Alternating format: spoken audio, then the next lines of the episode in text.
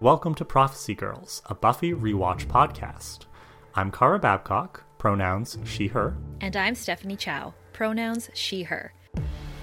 Join us each week as we break down every episode of Buffy the Vampire Slayer from the beginning. This is a spoiler free podcast, so whether you're watching for the first time or longtime fans like us, we'll be analyzing every episode, character, and storyline like it's our first time too. During this rewatch, we'll reminisce about our memories of Buffy, discuss the show's cultural impact, and provide honest commentary on how Buffy has matured since its premiere in 1997. Thanks for listening. Now, on to the episode. Okay, season one, episode nine The Puppet Show. Yes to ventriloquism. Yes to creepy puppets and dummies and scary dolls. Yes to all things in this episode. Once again, I did not remember this episode at all. So, my lack of memory for this episode allowed for the twist later on to be very fresh. Okay. And actually surprising. I'm happy to talk about that when we get there. Yeah, I do remember this episode very well. Um, in particular, what the dummy says at one point is like burned into my mind. Um, in a good way? no, no, this is an awful episode, and rewatching it has just confirmed that. The best thing about this episode is quite literally its ending, and I don't just mean because it's over, but because the the last line is so good. But we'll get there eventually. I like this episode way more than the last one, than episode eight. Which I had the opposite reaction. So I mean, we're different people and we're gonna have these reactions. Um, I had to like invent a whole cult thing for the last episode to enjoy it more. So this one, I'm really into dolls and and shit. Do you are you No. like do you find dummies scary or what do you what what's your thinking on them? I didn't think this dummy was creepy. I just thought he was sleazy. sleazy and weird and gross. Yeah. So we, we open up and there's a weird man creeping around on stage, and we know this because he's got a weird man voice. And uh, we notice that there's a bunch of students rehearsing on stage. There's a magician, a tuba player, a ventriloquist. There's lots of stuff going on. So clearly, Sunnydale High is having a talent show. Did not enjoy these when I was in high school. Not going to enjoy watching them now. Did your high school have them? I don't remember. I don't think we had like a, a strict like talent show. I don't know. Like there were, I think there were a couple of days when you could sign up to do like a performance. Like there'd be like performances by the band program, and I I don't, I don't Okay. remember. It, that was so long ago. I'm too old. I don't remember anything my I'm too old for this stuff.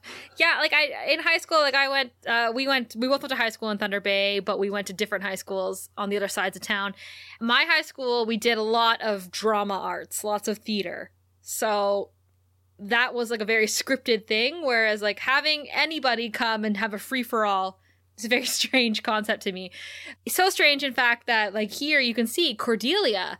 We ha- we see Cordelia again. She wasn't in the last episode, and we missed her dearly and she is on stage singing "The Greatest Love of All" uh, by Whitney Houston, and it's terrible. She's a terrible singer, but bless her for her confidence. I love her for this. And Giles is watching in the audience in the in the stands, and he's wishing he was dead while listening to her sing. And apparently, her number has sparklers involved in it too, which we don't get to see because Giles shoos her off the stage. So Buffy, Xander, and Willow approach Giles and they're teasing him because the new school principal, because remember the last one got eaten by Xander's friends, uh, the new school principal is forcing Giles to be the producer of the school's talent show. This is because he wants Giles to have contact with more students, or perhaps just contact in general with other students and not just these three that are always having urgent conversations with him that he's, you know, doing aerobics class with early in Maybe the morning. grooming for some mysterious purpose. So he's, you know, he's dragging an unconscious girl into his car sometimes. There's like a lot going on with this guy. Start hanging out with more kids, Giles. Or no kids and adults. How about that? Um, Giles basically calls him out. He's like, well, why don't you help me, huh? Instead of making fun of me. And they're like, no, no, we're just here to watch, mock, and laugh. And uh, as they leave, the new principal, whose name is Snyder, overhears them making fun of their authority figure. And he accuses them of skipping their afternoon class and also that they left campus the, the day before. And Buffy almost lets slip once again that she's a slayer. She's like, no, we were off fighting Dean and stops herself. And this is a pattern with Buffy where she just is terrible at keeping her secret, in hiding her, her secret identity. Mhm. So You think she would at least wear Uh, some glasses or something? yeah, it's like so, I mean, it wouldn't help because she would just tell them straight up that she's a vampire slayer. So clearly, this principal, right off the bat, he's no Principal Flutie. You know, he's not like a bumbling administrator. He literally says that. This is not a subtle scene. no, he's like Principal Flutie was touchy feely, and he got eaten for it. I love Principal Snyder for different reasons from why I love Miss Calendar, as I was talking about in the previous episode. But Yeah. Buffy fans who are also Star Trek fans may recognize the actor who plays Principal Snyder as Armin Shimerman, who plays Quark on Deep Space Nine, albeit under several layers of makeup because he plays an alien. And he's he's just such a great actor. He has such great range. He's so good at playing characters, especially characters who have very deep convictions. In this case, Snyder is an authoritarian. He believes in strict discipline. He believes it's his way or the highway, and he believes in order. And I'm not sa- I'm not saying I agree with him, but I admire how clearly and powerfully Armin Shimerman brings a, a sense of conviction to this role. He's so good at getting across the fact that he is not a bad guy, but he is going to be an antagonist if Buffy's antics threaten to disrupt orderly life at his school. yeah, and he says it himself where he's like, I'm in charge, and Sunnydale will never be touched or felt again. Ah, so good. So he automatically calls them antisocial types, and he forces them to enter the talent show, to which Xander begs him to just give them detention. And uh, Giles is looking super smug about this. It's so funny. And that's when a kid named Morgan goes on stage with a dummy named Sid. And Buffy admits that dummies freak her out. And the act starts off really terribly, but then all of a sudden, the dummy's voice changes. And Morgan looks really freaked out by this, as if like he's not in control, but he also kind of goes with it. And they make a couple jokes, and uh, the audience laughs and eats it up. So So, one of the jokes that causes people to laugh is he jokes that his underwear is edible. And that wouldn't fly at a talent show at my school. Like, the teacher in charge would be like, no, kid, you're not making that joke on stage. So it's interesting Yeah. that Giles doesn't say anything. He just lets it go. just like perhaps this is just garbage American humor, right? Like how am I supposed to know? Um yeah, so well, I mean that's what rehearsal's for, right? So you can I think it's more a sign rid of all the, fact that Giles is not paying attention. He's just so not invested in this and he doesn't care. No, he's like, I don't give a shit. You can literally murder somebody on stage and I won't do anything about it.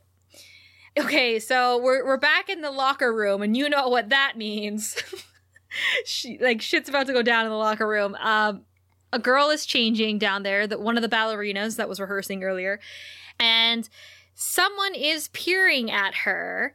And we know this because the the viewpoint of the camera, it's in black and white and it's really low to the ground staring at the the dancer. And it basically attacks her from a from behind saying, "I will be whole." And okay, you go into this locker room, you're either going to find a dead body, you're going to get electrocuted, you're going to get attacked like this girl just did, or Cordelia's going to threaten you. They do a lot of really intense scenes in this locker room. Yeah, And I just think we should close it off. Just close it off, Snyder. the cursed locker room. I Yeah. I didn't make this connection until you mentioned this in the last episode, and you were like, "Don't go into the locker room." And the moment you pointed out, like, you're so right. I mean, most of the dead bodies we found so far at Sunnydale have been people in locker rooms. So it's terrible. And, like that locker room has been a crime scene more than anywhere else. Like more than the bronze probably. so, opening credits, once they end, we're back in the auditorium And Xander, Buffy, and Willow have decided to do a dramatic scene for their talent. Willow believes that this is the best way because it doesn't require any talent, and I could not disagree with Willow more, and that's not usual for me. Uh, Willow, comedy scenes are the way to go for high schoolers. They can pull it off well because they're young and youthful and have a lot of spirit. A dramatic scene requires you to be good at dramatic acting. so, you know, take my advice. Sid, the dummy, is sitting there with Morgan and starts sexually harassing them. and Buffy hates this, not only because she hates dummies, but because remember she was al- she was almost sexually assaulted by Xander in previous episodes. So she just hates this idea right off the bat, and she starts threatening the dummy right back. Is like, "I'm going to burn you if you keep talking because he keeps saying things like look at the goodies and yeah you're right it's like so much sexual harassment and yeah, it's fucked up. it doesn't stop in this episode. And it, it's it's largely the reason why i hate this episode so much although there are other reasons.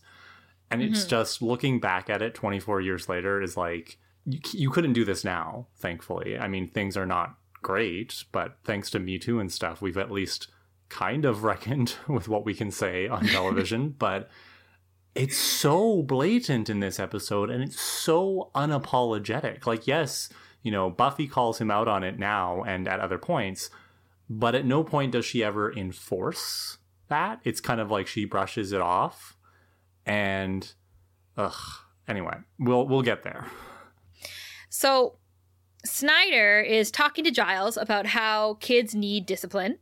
And he says Flutie was a liberal and that's why he got eaten. and um, he mentions uh, just but a few things that have happened so far this season that you and I touch upon all the time. There was a suicide. Ah, Dave, rest in peace. Um, there was a suicide, missing persons, spontaneous cheerleader combustion. Uh, whatever happened to Amber? Is she in the talent show? I hope so. He basically promises that Sunnydale High will be very different under his control. Basically, what you said earlier, and uh, that Cut is to- when the dead girl. Cut to the locker room. The dead girl is found. Another dead person in the locker room. Speaking of juxtaposition, great scene transition. Also, this is the first time we're seeing the cops show up to investigate a dead body. like it's properly cordoned off and anything. Like, finally. Yeah, G- Giles still gets to go in though for some reason. I know. They're like, He's still yeah, you allowed to go wander in. in. but uh, yeah, uh, uh, you're the librarian, of course. Off you go. But uh, it's a good thing they let him in to, to examine the body because he comes out and says it was Emily the dancer, and her heart was removed from her body, which is awful. And Xander says, "I hate this school." I'm like, yeah, I agree with you. So Giles is like, there are various demons that could do this, but they found a butcher knife, which the, the police are blatantly holding up so that everybody, every passerby we can got see it. this We butcher found knife. the weapon. it's not like last time when we didn't find the weapon. Yeah, it's like we could solve this one because every other like supernatural death we just like write off because we can't do anything about it. So this means that she was likely killed by a human. But Buffy is still skeptical about this. She's like, you know, there's a lot of mystical activity in this area, as we know, because we're on a fucking hellmouth. So I don't believe it was a human. There's something more to it good than that. for her. Good instincts, Buffy. Yeah, and you know what? Let's just point out here again that like this is episode 9. Buffy has had great instincts this entire season. Something I wasn't expecting, not that I was like, you know, premeditating Buffy's going to have no instincts, but like I've noticed really blatantly how how her instincts kick in when they need to in every episode. So her Slayer senses are tingling on this one too. Uh, Giles suggests that they focus on talent show people as possible suspects. They split up and they interview a few people separately. Giles interviews the magician guy. Buffy talks to the girl who plays the tuba. Willow talks to some long haired ginger guy. And Xander interviews Cordelia. And So funny. all of these interviews point out that Emily the dancer was happy, she was excited about the show, and the last guy that she was talking to was Morgan and his dummy.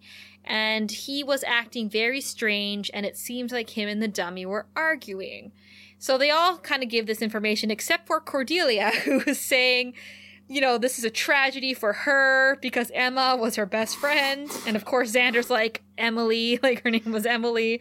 And Cordelia's like, it could have been me. it's just so good. Like, we haven't had enough Cordelia. She's in the opening credits, but we haven't really seen much of her for the past couple of episodes. And we don't see a lot of her in this episode, but when we do see her in this episode, oh, Cordelia. sweet, sweet Cordelia. And that's the thing too is once again Xander is like so rude to her. He's like cuz she says like, "Oh, it could have been me." And Xander says, "We can dream." Like, "Uh, why does he hate her so much?" So, on the stage, the dummy appears to be talking to Morgan, but we can't really tell cuz his back is turned to the camera. And when Buffy comes in, he says that he was just working on throwing his voice. Then it looks like he gets a headache, and then the dummy starts answering for him and sounds really short tempered and tells Buffy basically to leave them alone. And Buffy apologizes to Mor- apologizes to Morgan, and Morgan kind of says like it's not me, it's him. As he stuffs Sid the d- dummy into his case, but then he leaves quickly after that. So in the library, the the three are back in there, and Xander is threatening to kill Cordelia because he hated spending that time with her, I suppose. And they all think think it's Morgan. Like they all agree it's Morgan, but Buffy isn't quite convinced yet. Giles makes a note that the principal, the new principal, is going to be watching them very closely because he promised that he would. And the Slayer can't afford to have attention like that on her because she needs to be able to slip in and out of school whenever she can, right? So he's like, we're going to carry on with the talent show, and Buffy should look in Morgan's locker just to see if he left Emily's heart in there. Oh my god. Oh my god. Also, why have they not canceled the talent show? because there's been another student death no, Principal campus. Snyder wouldn't let that happen. He's not going to let anything cancel anything. It's about all keeping everything in order, right? So the show's going to go on. true. Doesn't matter how many students die. Because keep in mind, at the end of this episode, we lose two more of the students from the talent show. Mm. yeah, you're right. Um, it's a triple homicide at the school this week. No big deal. As Buffy looks at, at Morgan's locker, we see that someone is watching her from a nearby classroom. And just as Buffy is rifling through the locker, Snyder approaches her because he's everywhere in this school. And he says, like, you know, he's super suspicious of her, probably because he read her permanent record. And uh, she says she's basically just getting something from Morgan's locker for him.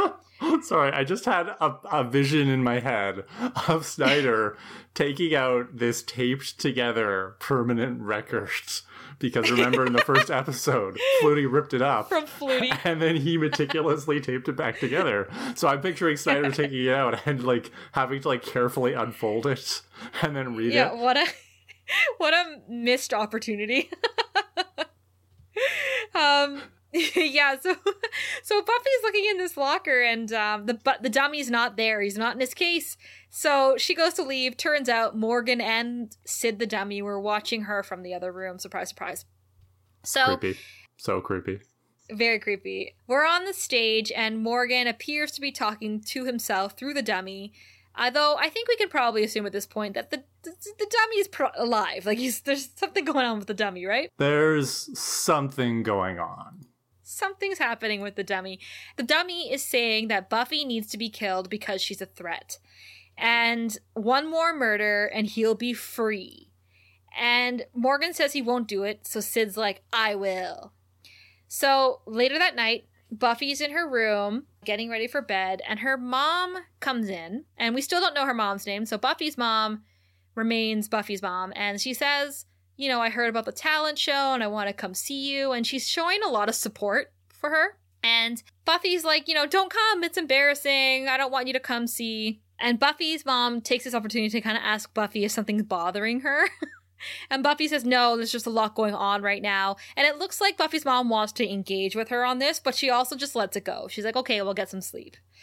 And as Buffy goes into bed, we see the dummy is outside her window staring at her. So creepy. Yeah, really creepy. So, one thing about that scene, other than the fact that Sid the dummy is so creepy, Buffy's mom is doing a pretty good job here of trying to get involved in Buffy's life. Um, maybe not so good a job of trying to pry into Buffy's life. You know, I'd be a little bit more subtle about trying to figure out if something's going on. So, I'm going to give Buffy's mom a 5 out of 10 for trying to be involved in your kid's life, but I think you still need to work a bit more this was a C effort for sure. Uh, like I said, she wants to engage, but maybe she doesn't know how to go about it. Maybe her cassette tapes aren't helping her out lately. Um, so Buffy's going to bed, and as she's sleeping, she hears little footsteps in her room. So she goes to look under the bed, and nothing is there, obviously, because when she comes back up, boom, there's a dummy sitting on her bed. She screams and gets out, and her mom comes and they investigate together, but they don't see anything. And uh, Buffy apologizes for waking her mom up, and her mom's like, Oh, you shouldn't sleep with the window open. But we know that she didn't leave the window open. Ooh, spooky stuff. So, back in the auditorium the next day, the magician is practicing his act, and it is absolutely terrible. And Cordelia is complaining to Giles that about the order of the act that she's in. Uh, she also describes her song uh, that her song is about dignity and human feelings and personal hygiene or something. so oblivious. Cordelia never change. Well, I mean, I know she changes, but like this is so funny. She's so good. This is when Giles does something that he claims Xander taught him, and he expresses concern for Cordy's hair in which case she panics and runs away, and that ends the conversation. It's well, it's not even so, concern. He's just like your hair, and that's it, and that plants the yeah, seed for Cordy to think that her hair is even slightly askew, which this is funny on the surface, right? It's it's a pretty funny exchange, making fun of Cordelia, kind of harmless. Yet at the same time, I, I hate that Xander's the one who gave Giles his tip, and it it's reminding me of the end of the pack when Xander and hmm. Giles are almost like male bonding over getting one over on the women and it's it, there's a similar vibe here where it's like Xander and Giles as the two main male characters in the show are once again kind of exploiting the the stereotype that women are overly concerned about their appearance and I don't like that. As much as I think the joke mm. itself is pretty funny, it's just again mm-hmm. it's th- part of this little trend that i'm starting to see in the way that some of these characters are interacting yeah thank you for unpacking that because i was gonna say i think this is funny i think this works as a joke but something about it seems sexist so you really you really explained that well because i couldn't put my finger on it i was like why does this not sit well yet i think you can go either way you could lean on the side of what's funny or you could be offended but so thank you for outlining well, that. Yeah, I think it's uh, funny. I'm not offended by the joke. I think it's just yeah, it's establishing further a pattern that we saw start earlier on in the series, where Giles and Xander, as the two male characters, often together collude in quite stereotypical ways. Is Xander Giles' only male friend? and how sad yes, is that? Because Jesse. because Jesse got killed in episode two. and no one seems to ever bring it up or care about that. But no one cares about Dave or Amber's hands or all these other poor students that just get offed. So Buffy comes in and Xander and Willow are in the audience and she's sharing with them that Sid the dummy was in her room last night. And Xander thinks it was just a cat. Giles suggests that it's a nightmare. Willow seems skeptical. Like none of them believe her. Hashtag believe women. yeah. I was like, you guys, this is episode nine. Like, when are you going to start believing the Slayer when she says something is up on the Hellmouth? Well, and it was Giles in the first episode who was like, you have to hone your Slayer senses. But no, apparently. Yeah.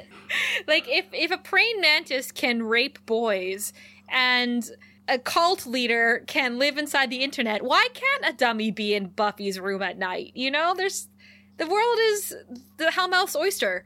So Morgan is with his dummy in the audience and he's looking super upset. And Giles has done his watcher due diligence and researched a group of demons who pretend they are students. And every seven years, they need to eat human organs in order to maintain their humanity. Otherwise, they revert back to their original demon form. So how convenient. Once again, Giles, Buffy, Willow, like whoever, they figure out who's behind this pretty quickly. There's no like hesitation. Oh, yeah. They're just like, yeah, it's the seven year demon. Duh. Which, Mm-hmm. you know, I'm making fun of it, but I appreciate that the writers are not dragging this out. but they have other things to drag out later, of course. Mhm. So Giles also points out that Morgan appears to be getting weaker every day when the demons tend to get stronger once they harvest start harvesting their organs. So cut to history class, Buffy is watching Morgan and his dummy, which is sitting out on his desk. Like, if you're a teacher, would you allow this? Like, if your No, student brought not. a dummy And- to class? I, w- I would do what the teacher in this scene ends up doing, which is confiscate the dummy.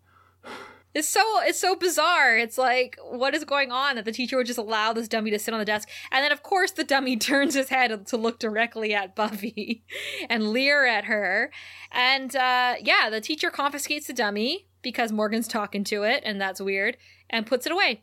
After class, when Morgan comes to get the dummy, it's missing, and we don't know who took it. And I also want to express here how here's another teacher that is actually showing some concern for her students. And she's saying to Morgan, like, you seem really detached lately. Are you okay? So she should also be very careful, this teacher, because, you know, if you show a little tenderness to your students at Sunnydale High, you're going to get beheaded. She should really make sure she never goes in that locker room. Yeah, stay away from the locker room and don't go into the closet in the science lab where there are eggs still hanging out there. Don't forget. So, cut to the library, and guess who has the dummy? Xander. He went and he stole it, and he starts banging the dummy's head on the desk just to prove that it's made of, ro- of wood and it's not real. Buffy says she's going to go find Morgan, and Xander should keep an eye on the dummy. Buffy's in the auditorium looking for Morgan. She's in the dressing room area. There's like, it's very empty and dark, and the curtain rustles, and she's investigating. And Snyder comes up behind her, and it's like so stalker vibes that I'm getting from him. Like, Mhm. more than like Angel when he stares at her at the bronze. Like, Snyder is creepier. Totally. And um, he basically says, "She, you shouldn't go to places alone." And she's like, "I'm fine," and then he leaves. I like the way Buffy basically banishes him. Like she stands up to him and she's like, "I'm good. I'm just gonna stay here. You can go." Like she dismisses him, which is good. This is the scene where I wrote down in my notes, "This episode is so boring." Because Buffy just keeps skulking around in like the stage area and stuff.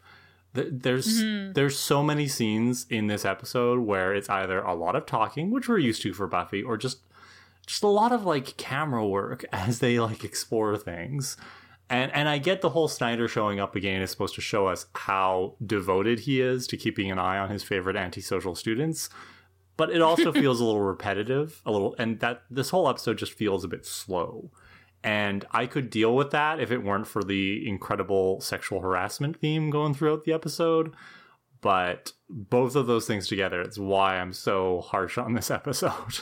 Well, it's also super clear that this episode, the episode before it, and probably some of the ones coming up, they're filler. Like we're not getting any big series arc developments in any of these episodes. Yeah, that's a good point. so far obviously episodes one and two super important uh never kill a boy on the first date that was an important episode and angel so we're almost like half and half for what's important and what could have been cut Right, which we had that conversation in our intro episode. So if people want to kind of go back and hear my thoughts, I actually enjoy filler episodes, just not this one. Um, Just- anyway, this one so, not so much Buffy does not find Morgan. no we're in we go back to the library where willow has found some very very quickly found very interesting information that inanimate objects such as dolls and mannequins that are already mystically possessed of consciousness have acted upon the upon their desire to be human by harvesting organs in the past. Oh shit. No, no, not yet. Just wait until what happens next.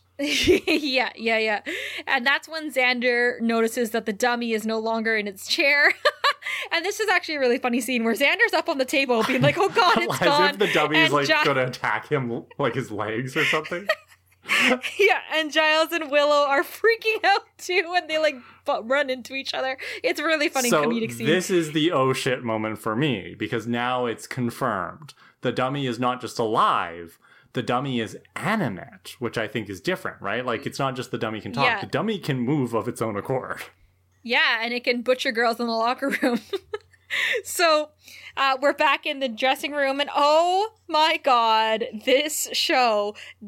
Buffy trips over Morgan's dead body and it's missing a brain. Ah. She like how many murder scenes is this now? Not only in this episode, but just in the series. Ugh, there's another dead student. So something falls on top of her. It's a giant chandelier because, you know, in theater, you gotta have a chandelier. And it falls on her. And while she's lying underneath it, the, the dummy, Sid, comes and tries to stab her in the face with a butcher knife. She manages to move out from underneath the chandelier and she pins the dummy down. And then they have the oddest, most hilarious conversation where, like, Sid says, Okay, you win, take your heart and brain and move on.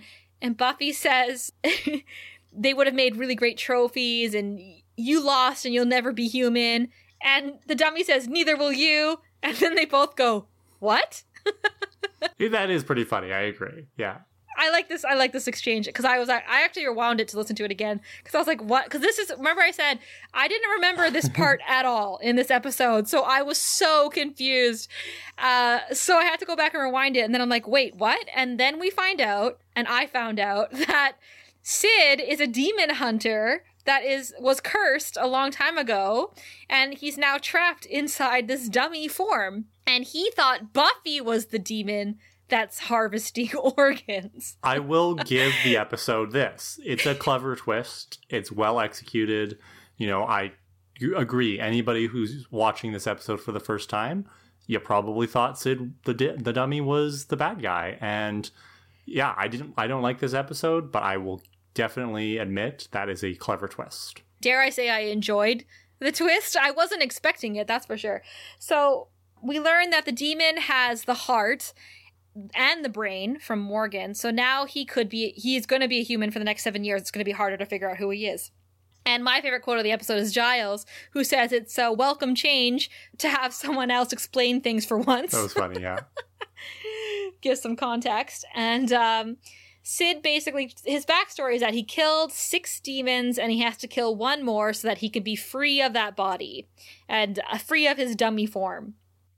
And that's when Giles realizes, oh my god, the talent show, I have to go to the auditorium. And like, did no one find Morgan's body?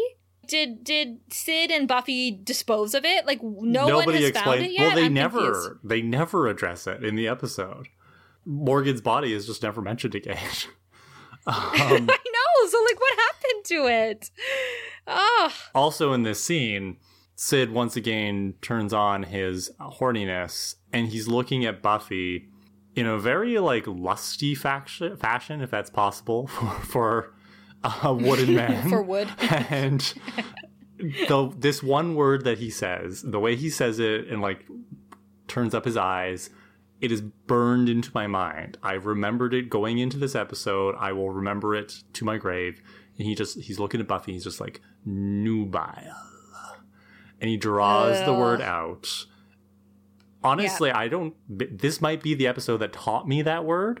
Um, I'm not sure I knew what that word meant until, you know, because he's like limber, nubile, and I'm just like, ew, because you are literally objectifying her, and it's so gross. I I have a lot of questions around around the dummy itself Yeah. because it's like, well, if you're in a dummy form, why do you have sexual urges? Right, but she we need to remember, and maybe it's hard for us to remember because she's being played by Sarah Michelle Gellar, who is very much an adult. She's 16. Like adults, whether they're in dummy form or not, should not be commenting on a 16 year old's body and saying things like you look nubile. That should not be allowed. And Buffy's reaction is just kind of like to smirk at like Xander being like this guy, you know? Yes, that's what I meant earlier about Buffy's not shutting it down. You know, she's willing to call it out, but she's not shutting it down. And I'm not trying to blame Buffy for this, right? Because that's rape No, culture no, and no. you know, she could be uncomfortable and not want to talk back to this weird dummy man. But the episode itself, the writers could have found better ways to challenge this instead of playing it off as a joke. And the fact that they didn't really upsets me. Yeah, but do you think that was in like uh, back in 1997? Do you think that this kind of situation, this kind of dialogue was filler for them as in like they're like we'll just put this in because it'll be funny as opposed to understanding the implications well it's part of the whole shtick of the episode right yeah and, exactly, and i yeah. think it was common at that time to have a lot of rapier dialogue in tv shows and to play this kind of thing for a joke. So i understand that within the context of that period this is not unusual. But let's not forget this is a show that from the beginning has billed itself as a feminist show that is going to subvert stereotypes. Yet here we are episode 9 of season 1 and they decided to play up this huge rape culture stereotype for laughs and also sexually mm-hmm. objectify a 16 year old girl yeah and our hero too not just any Yeah. 16 year old girl it's buffy yeah you're absolutely right and it is this doll, the the dummy. It is Sid who suggests that Giles get all the kids in the talent show to do a power circle so that they can see which kid is missing, i.e., that would be the demon. So as they're at the talent show, Cordelia says that she's worried that everyone is going to stare at her like she's some sort of Buffy, and um, this is a weird scene because Giles kind of suggests that she looks at the audience as if they're in their underwear. And Cordelia says, even Mrs. Franklin? And Giles says, perhaps not. I'm like, yo, what did Mrs. Franklin ever do to you Right. guys? I don't even know who Mrs. Once Franklin again, more internalized misogyny, more jokes about how older women are less attractive. is. I know it's so like when you when you just watch the sh- the show in passing, you wouldn't catch this stuff. But Yeah. like you and I are deep diving into this, and that's when you're seeing like every all these awful jokes at women's expenses. You're like, come on, Mrs. Franklin's probably awesome. Leave her alone. So Buffy and Sid are watching everything happen from on top of the on the catwalk, and um, Sid basically says he used to know a Slayer in the 30s, and she was some Korean chick, very hot, and ugh, ugh, a Korean chick, really? Yeah, so now we are adding. Um, I don't know if Orient- Orientalism is the proper term anymore, but you know, anti-Asian racism, I guess, is what you would call it these days. But Mm. it's it's that exoticization and fetishization of Asian women, which Steph, I'm sure you can talk more about this than I can. Well, I don't even want to because at this No, point I just kind of want to pass ag- it by I and agree. be like, "Here's I'm just, another I'm thing." just saying. I'm sure you know more about this than I do. Yeah, Sid, you I'm glad this is the only episode that you appear in. So, Buffy figures out that Sid will die when uh, he kills this demon Good. because his body is no longer around and yeah, we as the audience are like bye, like see ya. But uh, he mentions that he's okay with this because he's lived a much longer life than most demon hunters like slayers.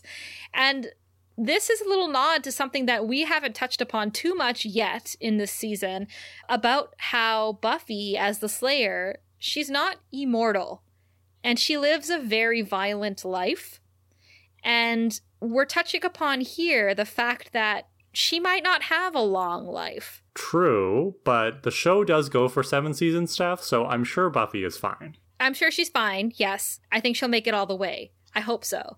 But it's just interesting that this is the first time that another demon hunter, you know, misogynistic puppet form that he is, mentions that he's had a much longer life than That, that's like true. This is Buffy's first chance to Mhm. interact with another demon hunter of some kind. It sucks that this is her first interaction with another demon hunter, but you you are right. That this there is something going on in this scene that has consequence and weight for Buffy's character development. I'm just having a hard time Yeah. appreciating it because of all of the sexism layered on top of it.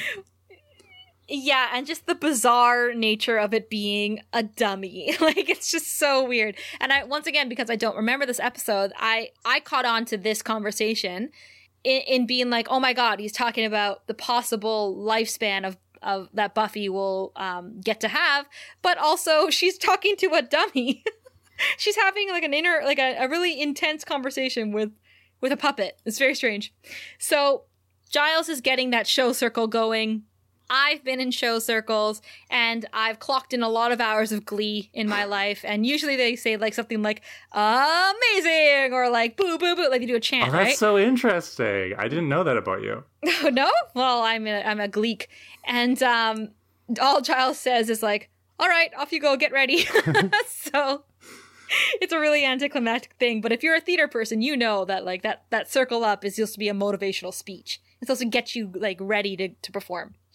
So no one was missing from the circle, and Buffy, um, while she's speaking to Giles, they figure that the demon um, is probably still one of them. Buffy looks up, and Sid is missing. And then Giles has to go off and help with the show. This is a weird scene. I don't know what it means, but Giles sees Snyder lurking around backstage, and that's all. That's all that is. Okay, so actually, I do have a comment now. I just have to think about how to phrase this properly without spoiling something because I just remembered something. Um, Okay. But we're not going to learn really the significance of this scene until season three. But I think, I Oh. think that's what happened with Morgan's body, and I'm not going to say anything else. Oh, I don't even know what you're talking about. So this is really fun. I don't even know. So okay, I'll tell you great, after great, want, great but- foreshadow. No, no, I want to be surprised. So Buffy, while she's looking for Sid, she finds Morgan's brain that's just like hanging out on stage. So she goes to the library and she says she's never going to stop washing her hands. and um, why did the demon reject the brain? That's the question of the hour. They say Morgan was really smart, uh, but he did take a lot of sick days, and it takes a, a small computer hack on Willow's End to find his student file where it says that he had brain cancer. So he was going to die anyway, and that's why he was having headaches. That's why he was having like emotional instability. It's like so sad. Oh my gosh. This means that the demon needs a healthy, intelligent brain. So we know Xander's not not it, but they they worry that it might be Willow, Mhm. who's the smartest kid in school. But then they figure out correctly that it's Giles, because Giles is a very smart man. And where's Giles right now? The auditorium. So we cut to the auditorium and we see that the magician, remember the magician? He was, you know, kind of in this episode. He's getting Giles to help him with his magic trick. And he's like complimenting him on how smart he is. Mhm. And uh, Which not so smart of Giles. Right. That's what I was going to say. His Giles is not smart enough, apparently, not to lie down and put his head on the line. And can I point out again, Giles didn't do a great job vetting these acts because why would you let a kid bring an actual guillotine to a talent show? And also, Giles, like, you know that a demon is looking to behead somebody. So, why did you allow yourself to be tricked into getting strapped into this decapitation chamber? It's clearly the demon. Yeah, this is lazy writing right here, basically. just to put Giles in danger, even though they just said he is the smartest guy in school. and um, also, so random, so, so random is that the demon is the magician. Like, this was, like you said, lazy. Yeah, he's what my dad would call the extraneous character. That's what my dad calls the character in police procedurals, where they show up kind of like one third of the way through the episode, but they don't really seem to have any reason to be around in the episode. They're always the one who did it. And my dad is usually right about these things. So that's the magician's Ah, role in smart this. man. Well, it may as well have been the tuba player, like it would have been more interesting. And I- again, with the head injuries, Giles. Everyone goes for the head when it comes to Giles. So the magician starts, uh, the magician, the demon starts chopping the rope. And I'm like, just untie it, dude. But he decides to chop it down. And that's when Buffy tackles him and starts kicking his ass. As the rope breaks and it starts to fall, Xander actually catches it and pre- prevents Giles' head from getting cut open and saves his life, essentially. Willow and Xander start freeing Giles as Buffy fights this demon. The demon is now in its full body form because it hasn't gotten its brain. And I want to say that his full body form, he looks a lot like the haunted mask from Goosebumps If anyone's ever seen that show, that's what this demon looks like. And then all of a sudden, there's Sid the dummy. He pops up from behind and starts stabbing the demon to death with his butcher knife. this is hilarious. yeah, it's really Because funny. like there's some puppetry going on here, right? Like the choreography of this scene must have been a little bit challenging. So it's just like stop, stop, stop, stop, stop, stop, stop. yeah. it's like re- yeah it's really janky looking and um i also just note where are the other students Yes, where are the other talent show students? good point. are they perhaps they're in the dressing room stumbling across morgan's body or getting ready over top of it for all we know um uh buffy kicks the the demon onto the head chopper that Giles was just on. Xander lets go of the rope and it decapitates him. And that's when Sid is like, um, the demon will come back unless you get the heart. Buffy offers to do it for him. He's like, no, it's I'll do it. The, this part was funny too. The, the the the dummy stabs the demon in the heart and then flops forward. and I really, because I'm invested now, like right, like I've invested 40 minutes into this episode. I'm like, I thought he would get a death scene. I thought the dummy I would get a last word. Or like, you know, take care, Buffy, you nubile, like teenager. But but he didn't. He just flopped forward like a sad prop. And Buffy picks up Sid and she looks really sad. And I'm like, did Buffy really bond with the dummy? Like, does she feel genuine connection with another demon hunter? Like, like you said, the first demon hunter that she's met that we that we know of. And that's when the curtains open. There's a whole audience of people. And as the curtains open, we see like Buffy's holding the doll. There's a dead demon's body on the. Giles is there. Um, it's like a it's like a clusterfuck. And Snyder's in the audience, and he's like, "I don't get it. like, what is it? Like avant garde? yeah, so I love the way that this line is delivered, where he's like, I don't get it. Then it cuts to the closing credits. And over the closing credits, we hear him add the additional line, What is it? Avant garde? and I, I love it when TV shows do that, where they let the final dialogue run into the closing credits like that. I remembered this Mhm. about this episode, and this is what I mean about the literal end of the episode is the best part. Like that is one of my most favorite lines in this whole series. Um, again, because Principal Mhm. Snyder is just he's so good at this humor, this deadpan humor. Yeah, yeah, and yeah. then, Steph, what do we get as a little treat as we watch the credits? we get a, a lovely little scene of Buffy, Xander, and Willow doing a dramatic reading of uh, Oedipus. And it's so fucking funny. It's so good how good they are at doing bad acting. Yes, that's what I thought when I watched this scene. like Buffy looks super annoyed, could give a shit. Xander looks really nervous, and Willow is so scared that she runs off the stage. That's to- my favorite part because she she just she just decides to ditch them. She's like, "Screw this, I'm out of here." and then Xander and Buffy have to react by closing ranks. It's so funny. yeah, it's so it's so good. And Giles is watching in the audience, and you can tell he's like literally dying of secondhand embarrassment for them. Um, but yeah, we don't really get a lot of these cute little treat scenes, so that was really nice to see. Really funny. Um, so this was the dummy episode. Uh, good things and bad things.